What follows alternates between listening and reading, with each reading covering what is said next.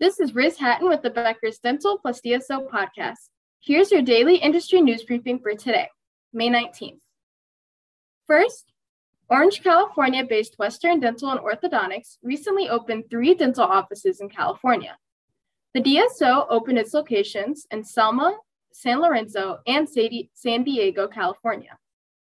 According to a May 17th news release, all offices provide comprehensive dental care, including general dentistry, orthodontics, oral surgery, dental implants, and oral hygiene.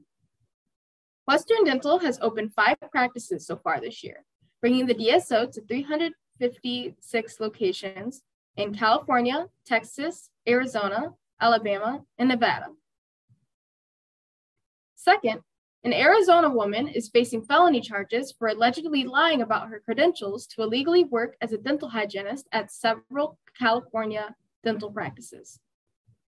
Elizabeth Mina Larajani, 50, allegedly worked and attempted to work at more than 10 dental offices in the South Bay area between 2015 and 2020, according to a May 17th news release from the Santa Clara County District Attorney's Office.